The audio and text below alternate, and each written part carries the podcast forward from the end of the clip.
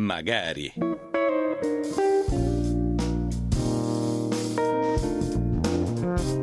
Magari. Il mondo com'è? E come potrebbe essere.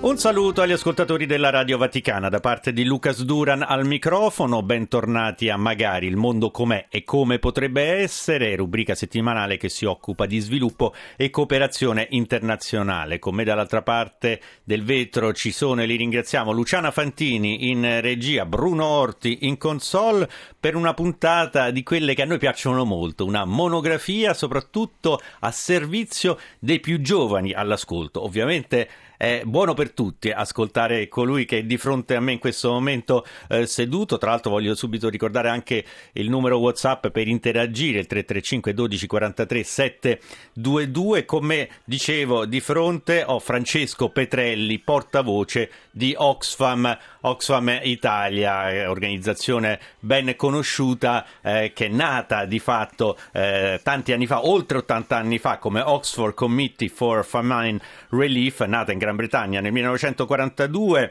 adottando il nome Oxfam nel 1965, e poi ovviamente abbiamo vari ambiti di Oxfam in tanti paesi, 21 fanno parte di questa rete creata proprio da Oxfam, e Oxfam Italia è attiva fin dal 2010, che è qui presente con noi il portavoce, non tanto per parlare di Oxfam Italia, ne parleremo in ogni caso ovviamente, ma per parlare di se stesso, perché è un cammino quello di Francesco Petrelli, ospite con noi quest'oggi, che può essere veramente utile e prezioso per chi ci ascolta, soprattutto i più giovani che sono interessati al mondo dello sviluppo e della cooperazione internazionale in assoluto, e soprattutto vedremo un ambito specifico che è quello dell'advocacy. Ecco, questa è un po' l'introduzione. Buongiorno, grazie per essere con noi Francesco Petrelli. Grazie Francesco. Buongiorno, grazie di averci invitato, di avermi invitato, e un saluto a tutti gli ascoltatori e le ascoltatrici. Grazie Francesco per questa presenza e soprattutto per aver accettato il nostro invito. Francesco Petrelli ha commentato molto spesso quanto avviene nel mondo dello sviluppo e della cooperazione internazionale, ovviamente anche per quanto riguarda Oxfam, e continueremo a farlo anche fra poco, di fatto, subito dopo, per esempio, la COP28 che sta per aprirsi a Dubai. Ma oggi è proprio il cammino. Io ho chiesto a Francesco Petrelli, come ho fatto già anche nel passato con altri nostri ospiti, di mettersi a nudo in qualche modo, di raccontare il percorso. Perché questo? Perché chi ci ascolta, soprattutto tra i più giovani, possano avere un'ispirazione, degli elementi di riferimento. E allora, Francesco, io comincerei questo racconto del tuo cammino tornando indietro di qualche anno, il giovane Francesco Petrelli, per comprendere che cosa poi pian piano lo ha fatto indirizzare verso questo mondo. Poi toccheremo l'advocacy, ma immagino che non era subito l'advocacy l'elemento principale. No, due cose direi essenzialmente: la curiosità e la passione per le cose del mondo, come molti altri, credo, da giovane o da giovanissimo, e con due elementi che io sottolineerei. Intanto la passione per la storia, e quindi capire cosa c'è stato e perché siamo arrivati sin qui è stata una vocazione naturale sin da ragazzo, forse da ragazzino.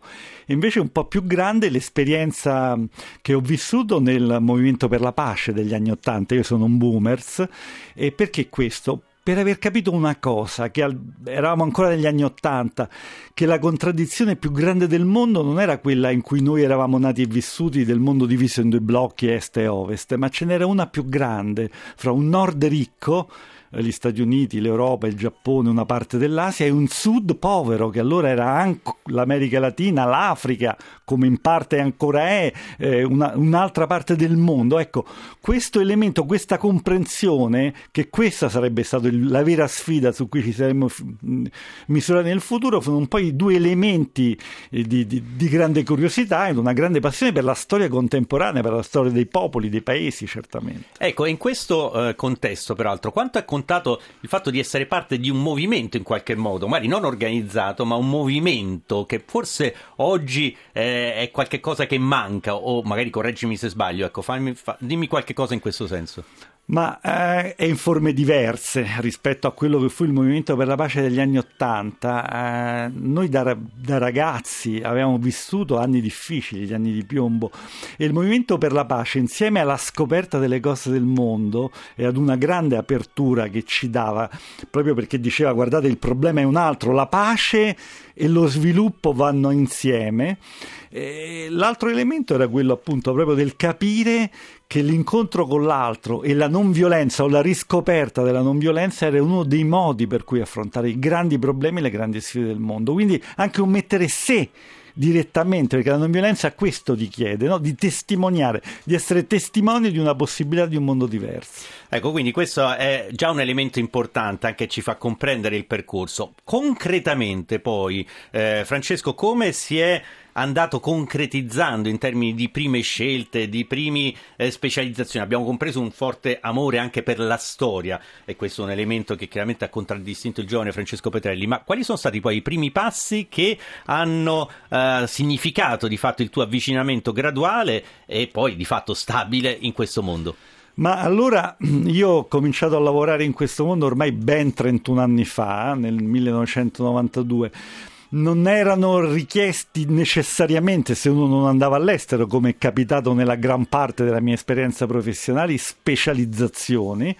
Io ho cominciato a lavorare in una ONG nel 92, appunto, come dicevo, e a occuparmi proprio della parte italiana, cioè delle attività in Italia, dell'educazione che allora si chiamava lo sviluppo e poi la cittadinanza mondiale, della formazione. Io ho creduto molto, non solo le attività nelle scuole, ma che fosse possibile sostenere professionalmente chi lo faceva per cittadinanza attiva, per impegno nell'associazionismo, e la formazione di formatori è stato quello di cui mi sono occupato. E poi, seguendo alcune grandi campagne negli anni 90, quella sui temi ambientali, ma anche quella per la cancellazione del debito, ecco, è stata l'altra parte del lavoro di una ONG, che però nel corso del tempo è sempre più importante, è sempre più rilevante, perché il collegamento fra quello che accade nei paesi e quello che succede qui nel nostro paese a livello locale, nazionale, europeo è sempre più importante e concretamente importante. Quindi l'altra faccia e questo nesso è un terreno importante in cui io, come dire, mi sono impegnato e credo che a distanza di tempo posso dire ad un giovane che ci ascolta: anche qui si possono cambiare le cose, anzi forse è altrettanto importante, ce lo dicono sempre più spesso i nostri partner nei paesi. Torneremo tra l'altro proprio anche a proposito di istruzione e suggerimenti per i più giovani verso la conclusione del nostro momento insieme con Francesco Petrelli, a delle caratteristiche proprio che vorremmo offrire ai più giovani. Peraltro in questo percorso mi piace nominare un elemento che sta all'origine stesso poi di Oxfam Italia e che significa molto per Francesco Petrelli, UCODEP. Quindi nominando UCODEP mi fa piacere anche dare il senso di come si è andato poi sviluppando ulteriormente il tuo impegno e pian piano cominciare a parlare di advocacy.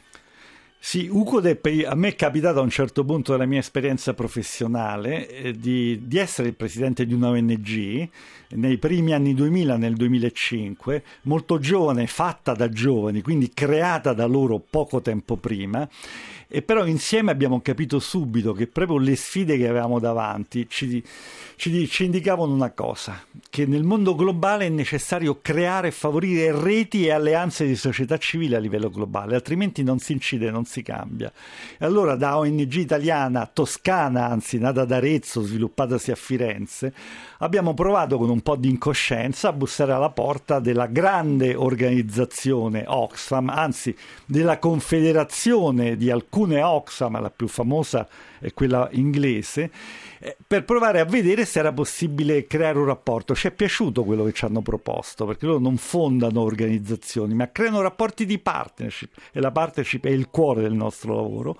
Abbiamo collaborato per alcuni anni e nel 2010 siamo diventati Oxfam Italia, però profondamente radicati in una realtà italiana, con una storia che veniva inclusa, che faceva parte della Confederazione, che oggi include anche grandi realtà non solo europee, il Brasile, l'India, il Sudafrica. Ecco, il network, la rete, l'alleanza di società civile globale crediamo che sia una delle strade che è necessario intraprendere. Ecco, UCODEP la vogliamo anche, ne abbiamo parlato tanti anni fa, magari va in onda ormai da 20 anni, unità e cooperazione per lo sviluppo dei popoli, alla base appunto di Oxfam Italia. Allora, a questo punto però l'abbiamo nominata, entriamo proprio nel pieno della azione che ha significato tanto e continua a significare tanto proprio nell'esperienza di Francesco Petrelli, l'advocacy. Abbiamo già dato alcuni elementi. Mi farebbe piacere una definizione il più possibile chiara e sintetica, e nello stesso tempo anche una distinzione da quello che molti confondono, che è lobbying, le lobby, che di solito ha un qualche cosa, forse anche a giusto titolo, diciamo negativo, però ecco, lobbying e advocacy, Francesco.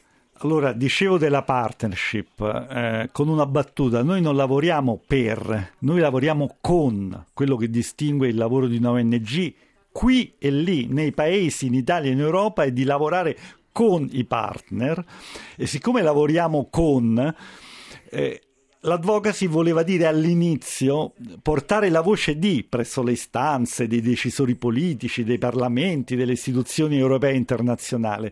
In questi anni, gli anni della globalizzazione, delle alleanze di società civile globale, l'advocacy dal portare la voce di e portare la voce con direttamente, cioè il protagonismo delle realtà che nel frattempo, in questi 30 anni di globalizzazione, diciamo così, dopo l'89 sono cresciuti e sono diventati sempre più partner paritari. Ancora bisogna, c'è ancora un tratto di strada da fare, e quindi l'advocacy significa portare insieme alle alleanze. Quali sono le alleanze di società civile? Beh, sono le alleanze fra lavoratori, con le associazioni sindacali, di contadini, di donne. Quindi l'advocacy vuol dire insieme agire sui grandi decisori, nelle grandi sedi, affinché qualcosa possa cambiare, affinché la tua voce sia ascoltata insieme in modo efficace. E in che cosa si distingue invece dal lobbying? Ma la lobby, il lavoro di lobbying, che diciamolo nel nostro paese è un po' un'accezione negativa, non è sempre detto che sia così. Esistono anche lobbying,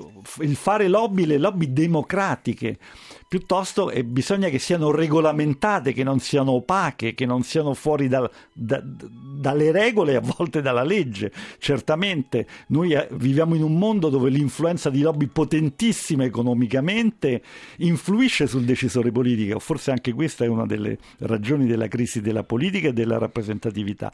Ma la lobby può essere anche un fenomeno positivo che stimola il decisore, porta le ragioni oltre che gli interessi del decisore politico. E quanto consiglieresti a un giovane all'ascolto, tra l'altro ancora una volta ricordiamo 335 12 43 722, a chiunque volesse interagire anche con Francesco Petrelli, quanto consiglieresti a un giovane rispetto anche al mondo che stiamo vivendo, in cui i giovani in particolare sono inseriti e che speriamo potranno cambiare? Ecco, quanto gli consiglieresti di entrare in un mondo come quello dell'advocacy e eventualmente del lobbying in senso positivo, come ce l'hai spiegato, perché questo possa davvero essere un ambito che cambi in positivo il mondo?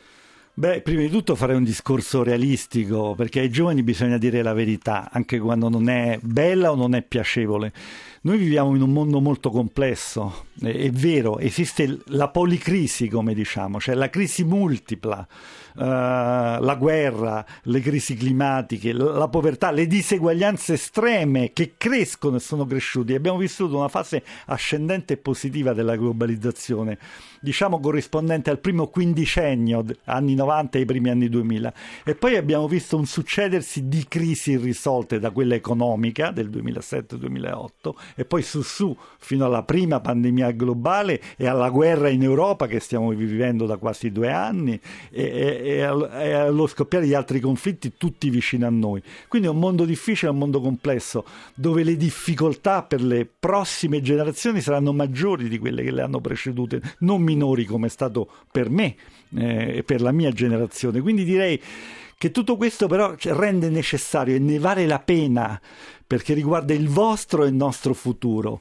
Non è facile, quindi io ho fatto un discorso di realtà, però mi viene da dire con una battuta, però è una cosa che dà senso alla vita, dà senso etico se sei religioso, ma anche se sei un laico, e credo che possa riempire degnamente la vita professionale e umana di una persona ancora oggi, per cui non mollate, tenete duro. Ecco, e quanto siamo proprio pian piano, due battute, ma è importante questo, quanto sono contati, se hanno contato, quanto hanno contato, se hanno contato incontri nel tuo percorso, e quanto è importante essere pronti a coglierli? Sono incontri nel mio percorso, prima, dopo l'inizio della mia esperienza professionale. Mi piace citarne 2. Uno di una persona che purtroppo è scomparsa prematuramente, è stato presidente di una grande associazione, l'Arci, Tom Benettollo, che è stato un po' un maestro, più grande di me, un maestro. Ecco, voglio solo ricordare questo. Tom riuscì ad organizzare, sembra fantascienza oggi, nel 1990 una grande catena umana per la pace che mise assieme israeliani, palestinesi e pacifisti europei. E mi diede tanto questo senso del mondo, del capire, del dialogo, che era possibile l'impossibile col dialogo. E la seconda persona, un capo comunità, un contadino di una regione povera del Brasile, dove la sera, quando andammo per vedere degli orti che avevamo sostenuto con una grande catena di supermercati, la sera con la liquida ci disse: sono importanti questi progetti per noi, per la nostra comunità, ma è ancora più importante che voi da voi, con noi, riusciate a fare un'azione di pressione che cambi le cose.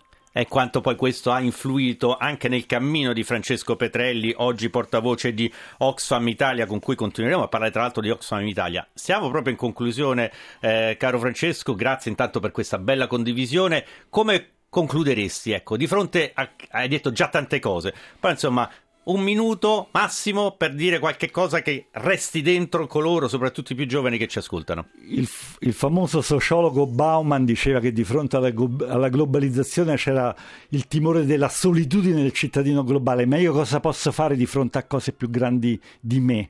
In realtà è possibile farlo, testimoniando con la tua comunità, nella tua realtà, per cambiare le cose. Ecco, a Bauman, che temeva il rischio della solitudine del cittadino globale, risponderei con un altro grande profeta, Aldo Capitini, uno degli inventori della non violenza, che convocando la prima Perugia Assisi diceva: è possibile, noi popoli delle Nazioni Unite, a ciascuno di fare qualcosa. Ecco, allora questo è il senso che ancora oggi, con realismo ma anche con un invito forte, posso fare o posso provare a dire da boomers ad un giovane di oggi. Molto bello questo, anche questa citazione di Capitini, direi è importante, in modo ideale per concludere questa conversazione con Francesco Petrelli, portavoce di Oxfam Italia. Andiamo anche a vedere quanto fa Oxfam Italia, e del resto diamo già appuntamento, caro Francesco, sentiti già cooptato, COP28 cooptato, per parlarne quando si sarà conclusa, per capire come è andata e come anche da un punto di vista di Oxfam Italia voi l'avete vissuta e analizzata. Grazie intanto per questa condivisione molto personale, grazie per essere venuto qui in studio, anche a nome di tutti i più giovani che magari ti hanno ascoltato, e buon lavoro Francesco. Grazie a voi ancora. Da parte mia già la sigla sta andando con Louis Armstrong, grazie a Gabriele Di Domenico che ha sostituito in questo momento proprio Bruno Orti, grazie Bruno, grazie a Luciana Fantini, un buon proseguimento di giornata e di ascolto con i programmi della Radio Vaticana. What a wonderful world.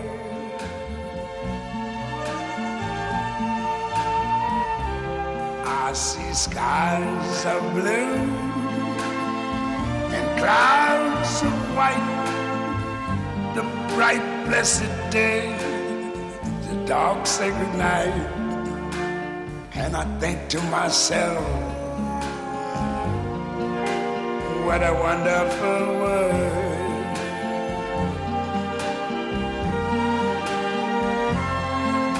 the colors of the rainbow, so pretty in the sky, are also on the faces of people going by. I see friends shaking hands,